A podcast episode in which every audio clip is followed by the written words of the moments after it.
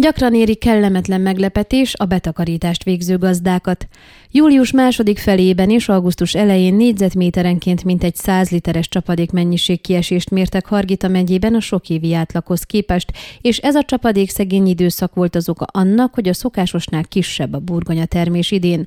Vannak olyan területek is, ahol 30%-kal kisebb a hozam, mint tavaly. A burgonya elkényelmesedett tavasszal a kötés időszakában, amikor több csapadék volt, és nem növesztette meg a gyökereit, majd amikor jött a száraz időszak, már nem érte el a vizet a mélyebb rétegekben. Részletezte szemléletesen a csapadékszegény időszak következményeit Romfeld Zsolt. A Hargita megyei mezőgazdasági igazgatóság vezetője szerint azonban megyeszerte annyira nem gyenge a termés, mint az említett területeken, de a hektáronkénti átlagmennyiség 2-3 tonnával elmarad a tavaitól, amikor 24,5 tonnás átlagmennyiséget mértek.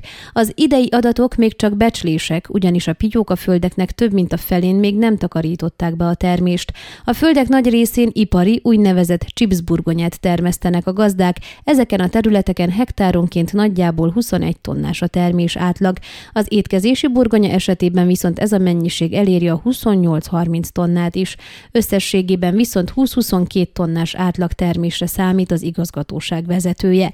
A siló kukorica esetében jónak indult a termés, gyakorlatilag is meglennének idén az 50-60 tonnás átlagok, ami Hargita megye esetében kielégítő lenne, csak a medvekárok miatt sajnos nagy területeken mintegy 20 tonna maradt hektáronként, ami 50-60 százalékos terméskiesést jelent.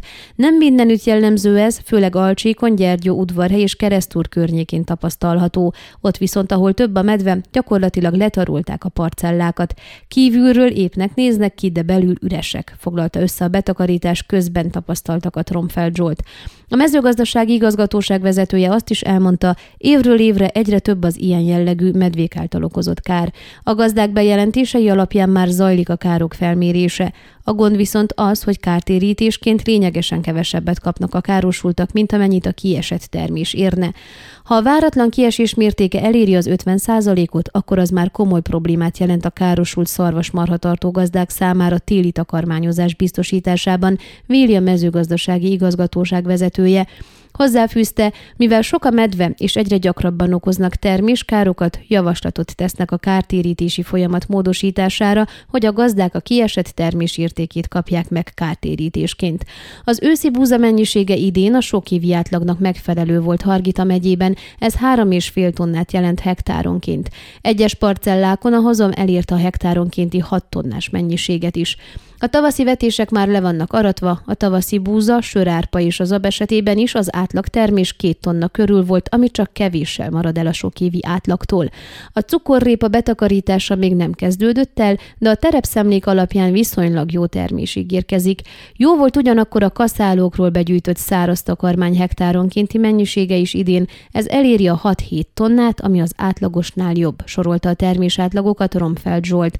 A gazdák számára a legfőbb gondot azonban nem az jelenti, hogy nem volt kimagaslóan jó a termés idén, hanem az, hogy a termények ára nem követi az üzemanyagárak és egyéb költségek emelkedését, ez pedig gondot jelenthet számukra a jövő évi mezőgazdasági szezon elején a szükséges költségek előteremtésében, hangsúlyozta a mezőgazdasági igazgatóság vezetője.